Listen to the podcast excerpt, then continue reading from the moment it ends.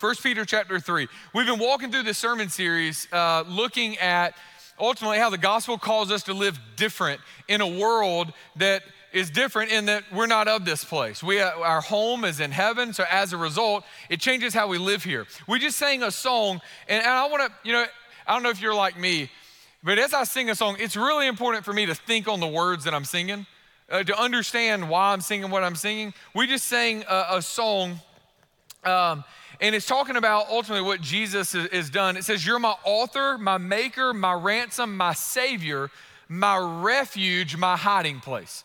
Why do we need a refuge? A refuge is something you run to when things are bad. Or why do we need, why would it say he's our hiding place? Why would we need to like run and, and hide in him? It says, You're my helper and my healer. Why do we need a helper and a healer? I mean, he says, My blessed Redeemer, my answer, my saving grace. Why do we need an answer? And an answer to what? Oh, why, why is it as we talk about what we're singing and we're talking about him, it's like there's something wrong, there's something bad, and then he's the, the opposite of that. Because something is bad, Lord, I run to you. Because I might suffer, because I might go through hardships, God, you're the answer to that. It says, You're my hope in the shadows. You're my, my strength in the battle, my anchor for all my days. Hear what I'm about to say as we prepare for this message, as we talk about suffering and how God in His Word guides our thought on suffering. There is a false gospel. Gospel means good news. There is a fake good news that is preached that if you place your faith in Jesus, He will make you healthy, wealthy, and wise. If you follow Him, man, you'll get rich. Send in your $8.99 prayer rag and free shipping and handling, and we've prayed over a blessing, and you're gonna get wealthy. You're gonna get rich. And then, so people are like, yeah, I want Jesus if it's gonna make me wealthy. Or, hey, listen, he's the healer. You, if you follow Jesus, you're to be healthy. You're, not, you're never to have sickness. You're never to have problems or trials. The, what's wrong with that is it's not biblical. Passages that we're to look at today, they prepare us for bad times. They prepare us for suffering because in this world, things are broken. Uh, Sadie, she's gotten over the summer to where she really wants to stay up late. Sadie's my daughter. I think it's because Luke falls asleep, so she's like one on one time. So last night it's late. She's getting the giggles, and uh, she looks at me like laughing, giggling, dead serious face. She says, Daddy, what are you preaching on tomorrow? I said, Sadie, I'm, I'm preaching on, on suffering and how Jesus is our hope uh, in, in, the middle of suffering. She says, hmm. She thinks for a second and dead serious. She looks at me and says, Okay, I'm gonna help you out. So, this is like when things are bad, I hope that Jesus will make things better and that he will turn bad people into good people. I'm like, Sadie, that's really good. Thank you, baby. I'm are, Daddy, did you type that? Write that down. Okay, Sadie, if you're watching right now, babe, I, I typed it down and I used it. But here's the thing about hope. When we talk about hope, if we're not careful, our view or idea of hope is more like this, this thought that uh, it's, it's, like wishful thinking. Uh, I, I hope God's gonna fix this. I'm not sure, but I hope He will. I hope He's gonna provide for me. I'm not sure, but I hope He'll do that. That's not the biblical understanding of hope. That's, you know, Sadie in her mind, she's trying to process what hope is. I want you to tell a six year old girl how you define what hope is. Hope is, and so here it is. You ready? Hope in the Bible, it's not wishful thinking. Hope in the Bible is this confident assurance that things will work out because of Jesus. It's not like, oh, I kind of hope he will. It's, I know things are going to be okay because Jesus is on the throne, because he is my maker, because he's my refuge, because he is my hope. He is my light in the darkness. So, because of that, in suffering, I'm confident not in my circumstances, but in, in my Savior. So, hope, we, we've talked about how this hope in Christ affects, and this is what First Peter is about. It's about hope, this living hope, and how this living hope affects my holiness, it affects my identity, it affects authority and submission, how I submit to authority uh, in my life, and then marriage and how my hope affects marriage. I think it's interesting that he goes straight from talking about marriage and now he gives you some teaching on suffering. So, Some of you are like, yes, come on. We got a word for you. It's all good. Here we go. So here's what I hope we do today. Today, what I want to do is we open up First Peter. I want to give you a biblical worldview of suffering. how I believe the Bible teaches us that we should look at suffering in a broken world and, and, how that is different than the world. As an exile, as somebody where this is not my home, how should I think about suffering? And how does that lead to people knowing Christ and us making him known? So, yeah, let me just quickly, if I was gonna really fastly define maybe a biblical worldview, I'd say that we never suffer without hope. Our suffering is never meaningless and it's not endless. Our suffering is never it's never without hope. We never suffer without hope. Our suffering is never meaningless and it is not endless. Our suffering has an end date to it. No matter what you're going through, you can put an end date to your suffering. And so we should expect suffering. Uh, so let me give you the two points that we're going to really use. I'm going to give it to you right at the beginning. And these are the two things we're going to hit. We're going to spend a lot more time in point one and then we will rush through point two and you'll understand when we get there. So here's, here's the two points we should expect suffering and we should know that it's temporary. We should expect suffering and we should know that suffering is temporary. So let's talk about expecting suffering. Let's talk about expecting suffering. Let's just go ahead and look. I tell you what I'll do. I'm going to read through uh, 1 Peter chapter 3, the first few verses here that we're going to cover, and we'll cover the rest at the end. Look at verse 13 with me. He says, Who then will harm you if you are devoted to what is good?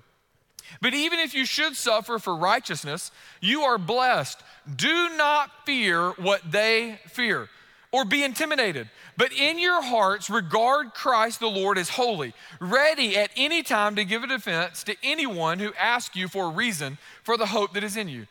Yet do this, he says, with gentleness and respect, keeping a clear conscience, so that when you are accused, those who disparage your good conduct in Christ will be put to shame. For it is better to suffer for doing good, if that should be God's will, than for doing evil. Following Jesus is hard. Anybody that preaches following Christ is this easy, you're never gonna have hardships, you're never gonna suffer, you're never gonna go through difficulties, is not preaching the whole counsel of God's word. As a matter of fact, I would tell you that following Jesus requires a, a grit, a strength is required to swim upstream against a current in our world that is going away from Christ. So, as the world pushes away from Jesus, it takes a, a strength to follow Christ different than the way that our world does. But expecting suffering, it helps us. Let me give you an example. I want you to imagine you go to the doctor, and like many of you watching online or maybe present, hopefully, if you're present, it's been after a 14 day period with no temperature or effects, you go to the doctor and you found out I have COVID. And, and you're looking at the doctor and immediately says, Hey, you've tested positive. What's your first thought? Now what? Okay, talk to me. Like, what does this mean for me? Uh, what, what are the symptoms gonna be? How are we gonna fight this bad boy? I've heard about COVID. What do we do now? You wanna know what's coming. Whether it's good or bad, you wanna know what's coming. Some of you, you've gotten the diagnosis you have cancer. What's your next thought? Okay, how do we fight this and, and what's gonna happen?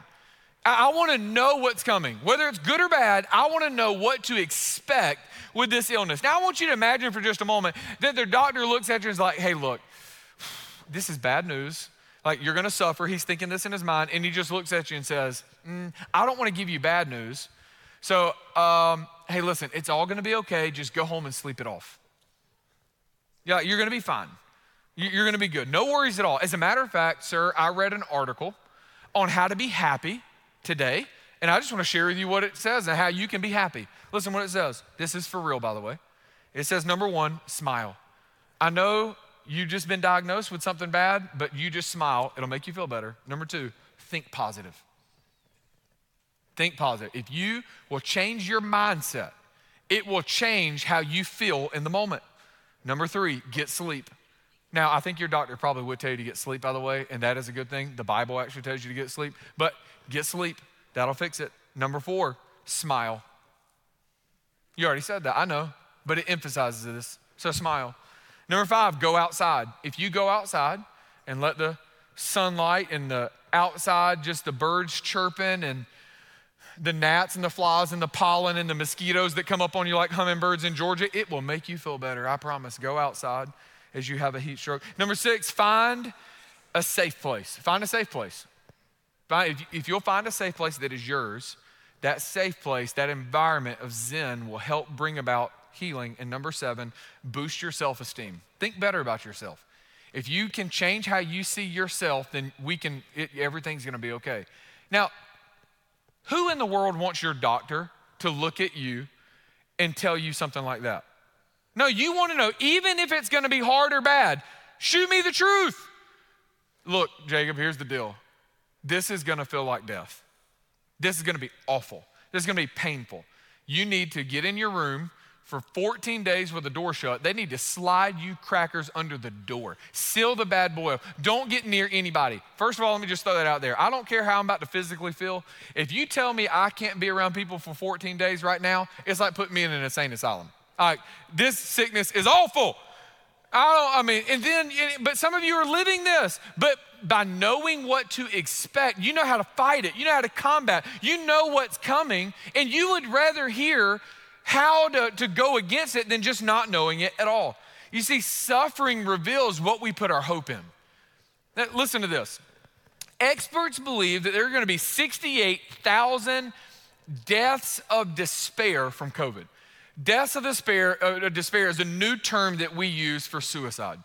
It, it, it's that they were in such despair over what's going on that they decided it's better to end their life. So, deaths of despair or suicide, however you want to word that, that there will be 68,000 deaths that will come from it. And they believe there are two primary things that are driving this. Number one, social distancing.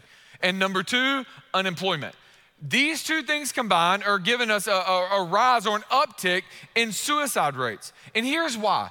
When you place your hope in people or money, and then your hope and those things are taking away because of a disease or a sickness, now you've lost your job. And so that was your hope money and provision and stuff.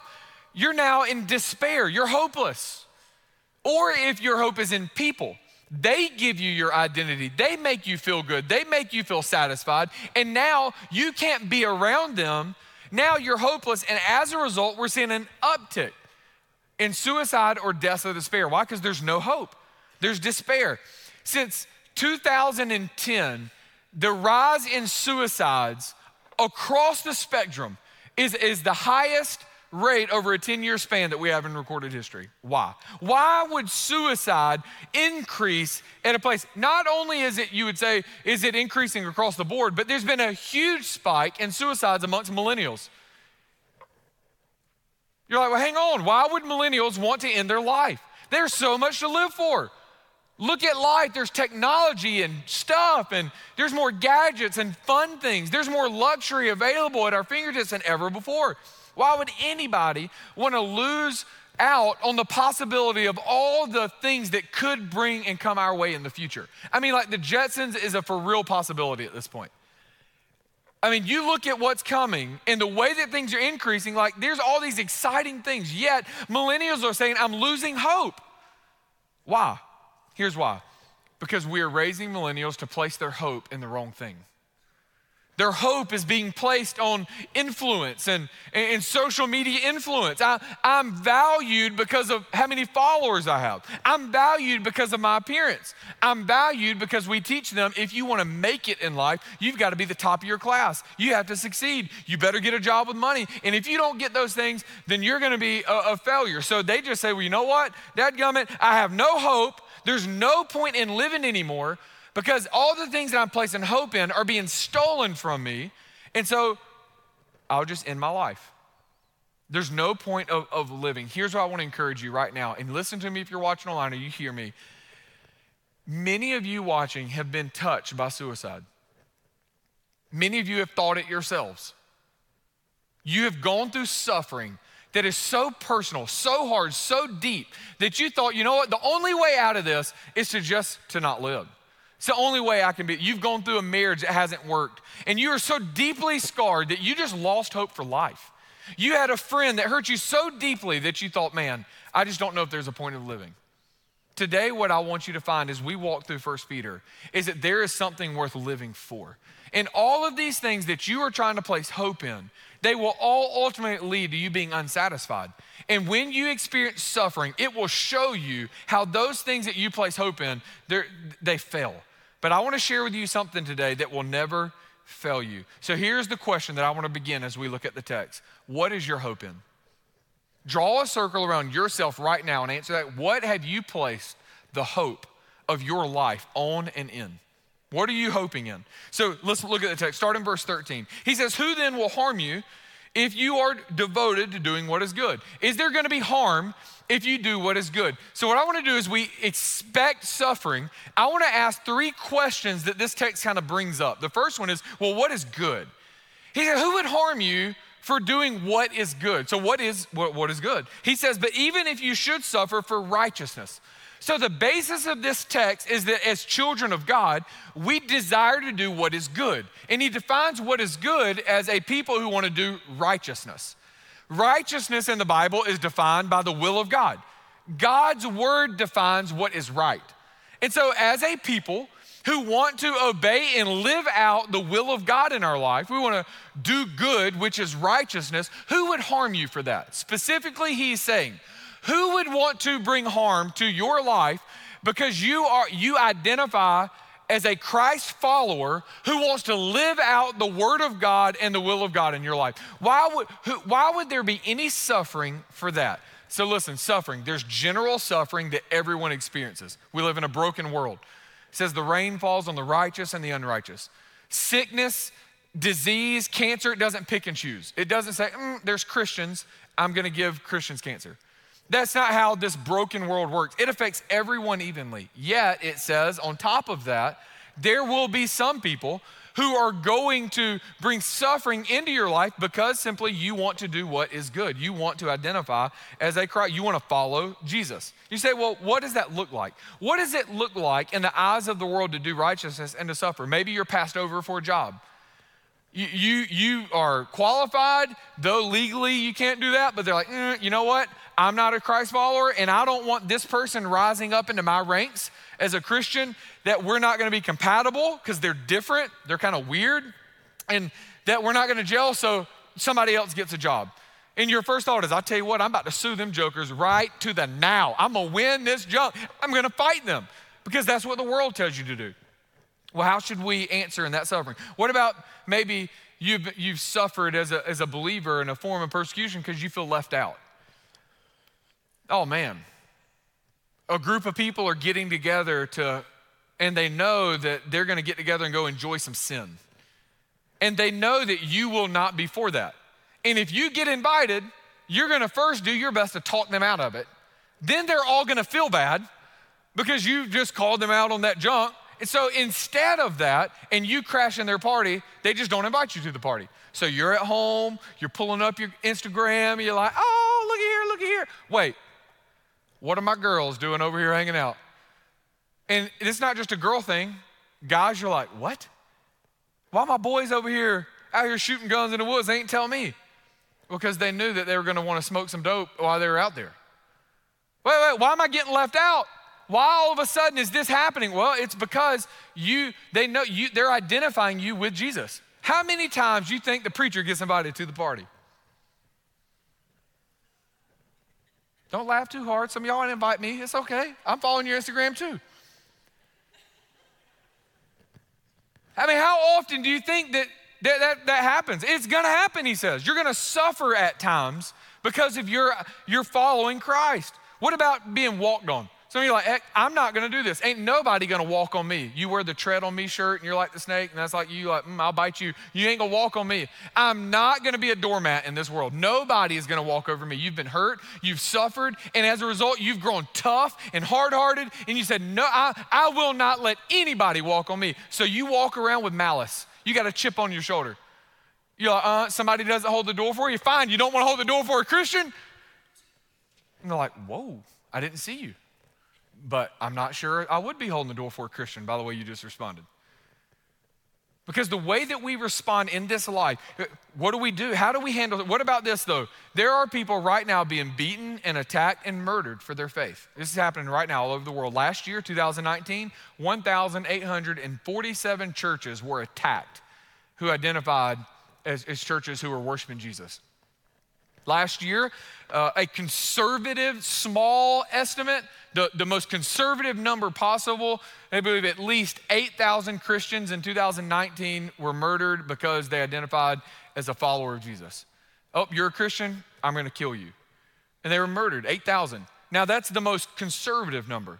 The, uh, the Center for Study of Global Christianity, probably the largest, uh, most well funded group that studies Christianity as a whole in, in these areas, says that they believe the number is closer to 90 to 100,000 people are murdered every year for their faith in Jesus Christ. A large number of those are coming from the Democratic Republic of Congo, of Congo where uh, a radical Muslim group is going through raping men, women, and children, murdering them violently, and no one is really rising up against that. We're talking hundreds of thousands of people are being murdered. Walking into an entire village, worshiping Jesus, murder them. This happens every day. We are talking hundreds of people dying every day because they had simply because they identified as a child of God. How do we handle this suffering? I'll tell you what some of you do. Some of you say, That's it. I have special forces training. I, hey, th- the good old USA has trained me, and in the name of Jesus, I'm putting a backpack on and I'm gonna introduce the Congo to what it means to be a child of God. And some of y'all right now are like, hoorah, let's go, take up funds, we'll send you over there. We will drop you into that territory in the name of Jesus, and you can G.I. Joe and let them know Jesus reigns. Don't lie. How many of you, that's your first response right now? You're ready to amen it. I see you for the, you better raise a hand in church.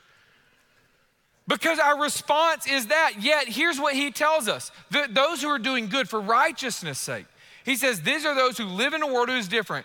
It shows you where your hope is. So, what is your worldview on suffering? Let me give you a few wrong worldviews that some of you have right now. Some of you, you're not a believer. So, you are entering in with this no God worldview. So, your assumption is that the next life will be nothing. That when you die, you close your eyes and there's nothing. You just go to sleep and, and there's done. There's, no, there's nothing after this. So then, if you believe in that there is no God, then your worldview on suffering is I don't want suffering because this is the best I will ever have in life. And so I will avoid suffering at all cost because I don't believe that there is a, a God. Or maybe some of you, you would say, yeah, maybe I do believe in God, but I believe that suffering is pointless. And so, because suffering has no point, you want the most comfortable, easy life as possible. Let me just say, most of the people that you talk to, it, they're gonna fall in that category. If you ask them if there's a God, they'd say, Yeah, I probably think that there's somebody up there somewhere. But they would say they, that the aim of their life, that the world is to maximize their comfort and minimize their suffering. Whatever I can do to maximize comfort in life and minimize suffering. Christians would say, I want the will of God no matter what. If the will of God brings suffering, then I'll take suffering if it means I'm living in the will of God. I want Him above everything else. And if it means the suffering and pain, then oh well. There's another wrong religious suffering worldview that I, I, hear all the time, and that is if there's suffering involved, that means that something went bad and you either chose the wrong path or you're living in sin. So it would be something like this Up, oh, Job, you're suffering. The friend was like, then you need to repent of something. Like you're doing something wrong. Or, hey, you, you made the wrong path in life. So that would be something like this you take a job and you're suffering in that job. And you tell your parents about it, and they're like, I told you you should have been a doctor. You're the one that signed up for the military. It's your fault. You're suffering because you chose wrong and, and it's bad. As if the only route that God has for us is good and easy and blessed and prosperous. And that if you're going to follow God, then it will, you will know that's the right path by being blessed and prosperous. So you get into a marriage, you're, we just talked about marriage, and things get hard year two, and you're like, oh, I picked the wrong one. Mother in law was right made the wrong choice. As if that there are not going to be obstacles and suffering that goes along with marriage that you learn from and you grow through. And so, what is this biblical worldview? Well, the biblical worldview is that we never suffer without hope because of Jesus. Even in the most difficult situations and suffering, Jesus is our rock and our hope and our refuge. Our suffering is never meaningless. All the suffering that we will go through, Jesus, there's meaning, and He teaches us that all things eventually are going to work together for good for those who are called according to his purpose. There is meaning in suffering. God will never waste one drop of your suffering. I know that my little girl one day is going to come to me and tell me that she, she's got a boyfriend. And my initial response in that moment of suffering is to go back to the G.I. Joe commando in Jesus' name moment. That, that is going to be my flesh response. And all of y'all can hold me accountable. I'm, I'm going to need prayer. I'm not going to like the whole situation. Uh, but, and, and I know at some point the chances are that as she's dating some dude, it's probably not going to work out in some point, and either he's going to break up with her, even though he better not. She better break up with him. That's a whole other lesson. But either way, we'll go middle school in this junk. And, and, and there's a breakup, and I'm going to come home, and as a dad, I'm going to want to fix the situation. But instead of fixing it, I want to make sure that I don't waste a moment of suffering. Man, this is a moment for me to love my child. This is a moment for me to hold my child. This is a moment for me to be present with my child. This is a moment for me to eventually use that suffering to teach and to us to rely on God. And I realize you're hurting and you're in pain, and this is real to you right now. Can, can I just tell you when, when I'm hurting, when I'm suffering, and when I'm going through things that are hard, this is what I do and I'm teaching and training how I, in suffering, turn to Jesus and He becomes my rock. We, God never wastes, our suffering is never meaningless, but it's also, there's suffering, it is not endless. Our biblical worldview knows that no matter what I suffer in this world, there's an end date to it. One day I'm gonna breathe my last and my suffering is over. And for all of eternity, I will not suffer in that way. So I view my suffering in light of God. It's not gonna, so what does God care? Look, here's the reality. Sometimes bad things happen to those who are attempting to follow Jesus. So look what he says in verse 14 as we fly. First Peter sermons have been long. Let's enjoy it. Verse 14. He says, But even if you should suffer for righteousness, you are blessed. In our suffering, he says, You're blessed. Do not fear what they fear or be intimidated. Why?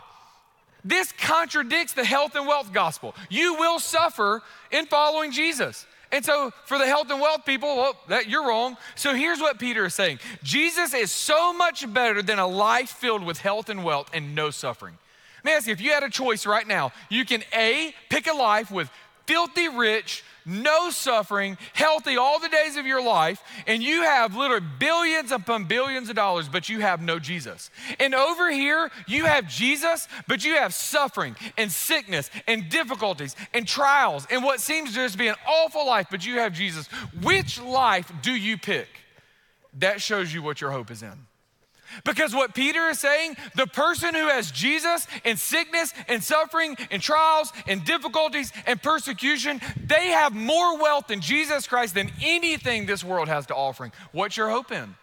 Jesus is that much better. So do not fear or be intimidated by them.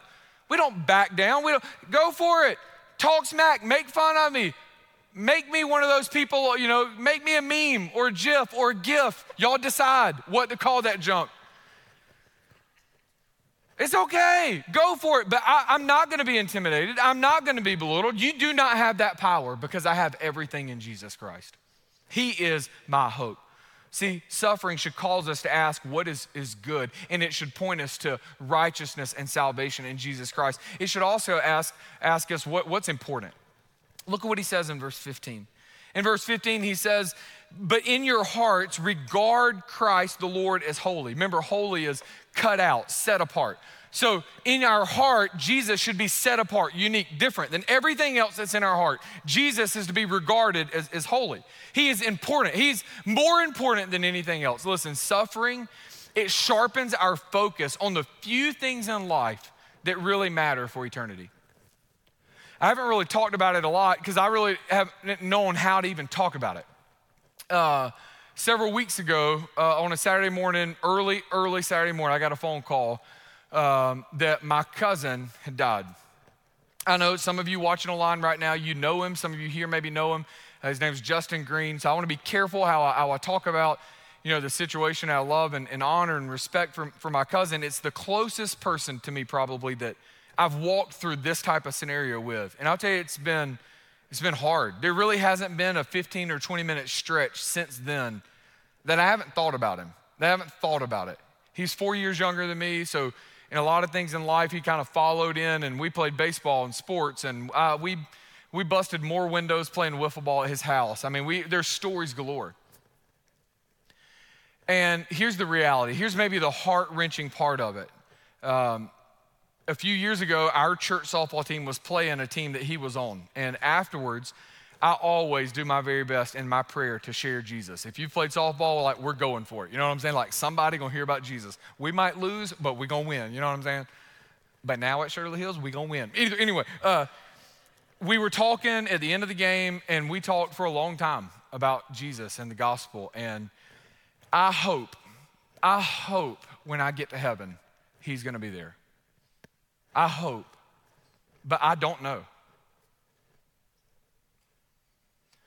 And in that suffering, it changes what you view as important.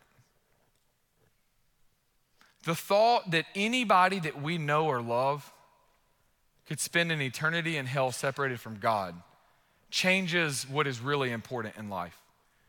Hey, church, can I just be honest as a pastor? I think churches as a whole have gotten a bad name in our culture because we fight over the dumbest things while people are dying and going to hell.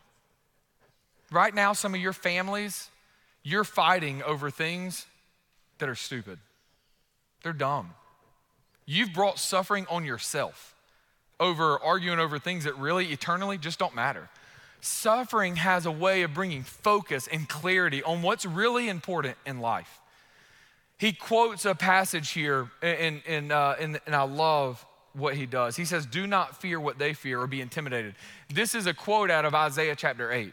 And in Isaiah chapter 8, all around them, the enemy was getting really strong and they were feared, they were scared, they were disappointed, they just didn't know what to do because they seemed like we're about to be overcome by what's around us. That's kind of how you, we feel in our sufferings. We're gonna be overcome by what we're going through. Everything you see is that thing causing suffering.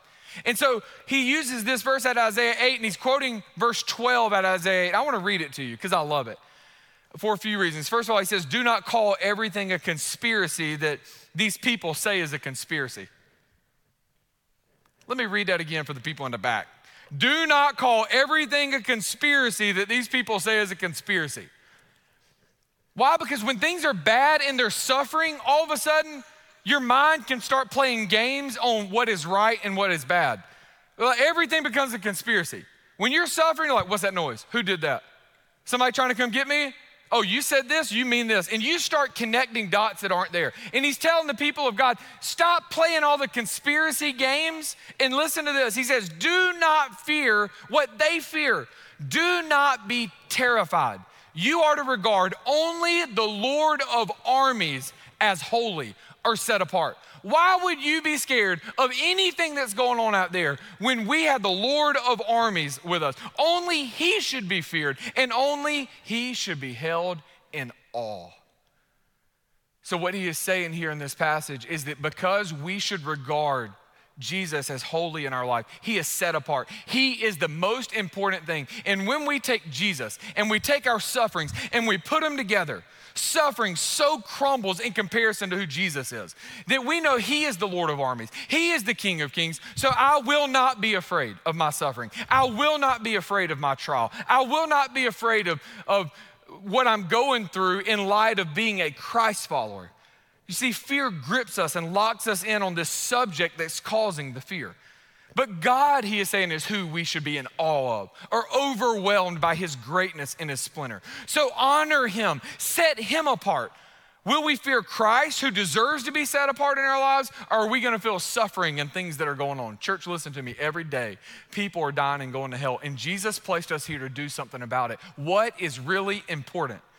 There's a million things that we can choose to fight about.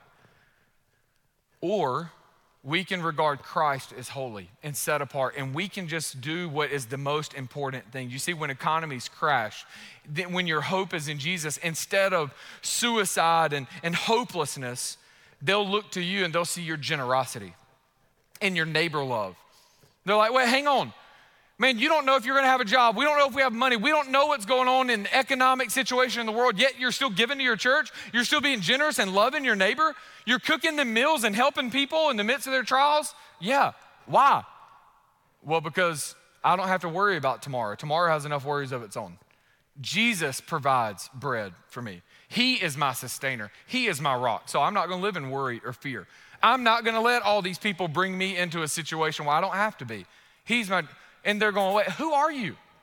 No, it's not who am I. It's, it's just how I view the world because of Jesus. It's who He is. So our response to, sh- to, to, suffering, it shows the world who is really on the throne. So much so that what He then says is because of this, you better be ready to give a defense for the hope that's in you. Meaning, you are going to live so different and set apart, and you're going to trust in God. You're going to honor him in your heart. Think of all the things in your heart, and you're going to make Jesus set apart above everything else that the world is going to ask why. So be ready, he says, at any time to give a defense to anyone who asks you for a reason for the hope that is in you. Now, listen to me. Some of you read this verse and you're terrified right now. You're like, oh, I, I got to have a theological dissertation ready to go. No, you don't. He's asking you for your testimony.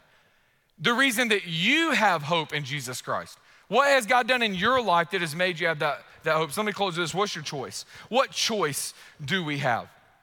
What, what choice do we have in this? Look at verse 17. He says, now you should, there's, a, there's a, a, choice. For it is better to suffer for doing good if that should be God's will than for doing evil. We have a choice. We can either do good or bad. And if we're gonna do good, we might suffer. If we do bad, we're, we're gonna suffer. So you have to make a choice. What would be bad? What would be bad is returning evil for evil, fighting on their level, uh, reacting in the way the world would. So I'm going to give evil back. But he says, no, if you're going to suffer, let it suffer for doing good. And then there's an eternal reward in Christ for this. There's a choice that we have to make fear man and seek their approval, or fear God and follow him.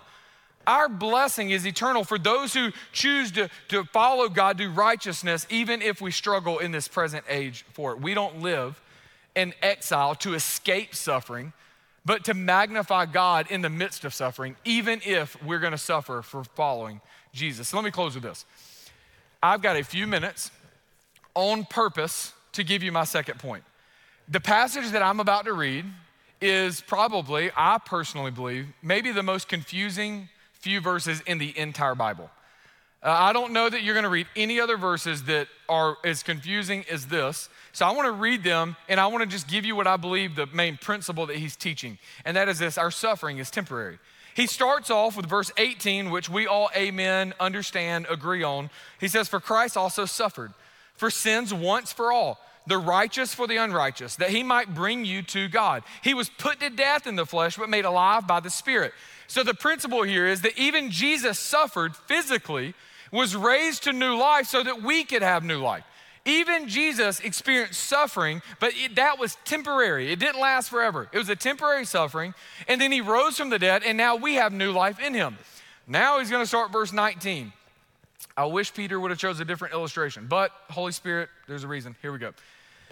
Verse 19 says, In which he also went and made proclamation to the spirits in prison who in the past were disobedient when God patiently waited in the days of Noah while the ark was being prepared. In it, a few, that is eight people, were saved through water. Baptism, which corresponds to this, now saves you, not as the removal of dirt from the body, but the, pl- the pledge of a good conscience toward God. Through the resurrection of Jesus Christ, who is going into heaven and is at the right hand of God with angels, authorities, and powers to subject to him. Y'all got it? Good. What's he saying? This is a, a confusing passage, and I'm going to give you really, I think, maybe the two really quick, predominant views of what he's saying, and I'm going to just land on what I, what I think is happening here. I, I like to go to the most simple solution. I think that's kind of what he's saying, but I can understand if you disagree with me. Hey, we can still hang out. It, I won't lose sleep.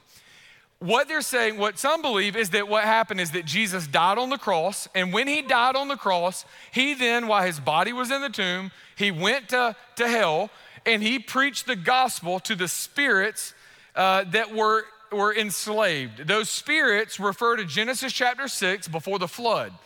If you remember before the flood, it says that angels came down, or the sons of man came down, and had relations with the daughters of man. And it created a, a, a people that were uber sinful, and God brought the flood as a, as a result of it.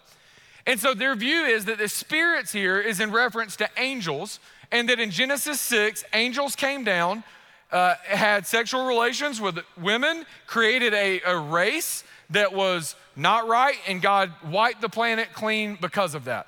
And so here it's saying that Jesus went to hell, preached to those angels that though they messed up, he is now risen from the dead and he had power over that. That's one view. Okay? That I would say probably 50% of people hold that view. I hold a little bit more simple view, even though the text is, is not clear. The word spirits there literally means like blowing wind, uh, which is often used pneuma, which is used for the Holy Spirit. And if you look at the verse right before that, it says Jesus died on the cross, but was raised by the Spirit, the Holy Spirit. So then, right behind this, he's given an, an illustration where the Spirit of God spoke through uh, Christ in the day of Noah. So here's what I think he's saying. The, in the day of Noah, God told him there's gonna be a flood and you better build an ark, even though there's never been rain. And so, as Noah was building that ark, he was preaching the gospel. Christ was preaching through him, through the power of the Spirit, to a people enslaved in sin. Demonically, Satan does everything he can to keep us blind. They were enslaved even as the gospel, year after year, was being preached. If you do not get on this ark, you will die. If you do not trust God and get on this ark, a flood is coming, the rain's gonna come, and you will die. And eight people were saved by placing their faith in God by getting on the ark. And that Jesus, He is a better ark. Jesus is the one who came to die for you and I to suffer. And the gospel is preached that we too would place our faith in Jesus Christ, be raised from the dead, even though there's going to be present suffering. He saves us, and it's proven in that Jesus is right now at the right hand of the Father. He is risen from the dead, and any person that places their faith in Him will be saved. Super confusing passage. You can chew on more of it later. But here's what I want to close with this. And this is kind of how we wrap up this whole thing, because the whole point is this we should expect suffering. But Jesus, He's the solution to our suffering. He's the answer. He is our deliverer. So, have you trusted Christ as your sin bearer? Have you, have you testified of your faith in Him in baptism? Some of you need to be baptized as a public declaration that Jesus has saved you. Like He says, baptism doesn't save you. It doesn't like, you don't take a spiritual bath and it takes your sin away. No, no, no. We place our faith and trust in Jesus, that saves us, and baptism is the public declaration of that. Some of you, you need to be baptized. Is Jesus set apart in your heart? Is hope dominating your mind and life, even in the midst of suffering? By the way we suffer, showing love and kindness, not returning evil for evil. By showing grace, like verse 8 says, we will display Jesus. Are you suffering well? And is the biblical worldview of suffering directing your thoughts and all that's going on in this present age.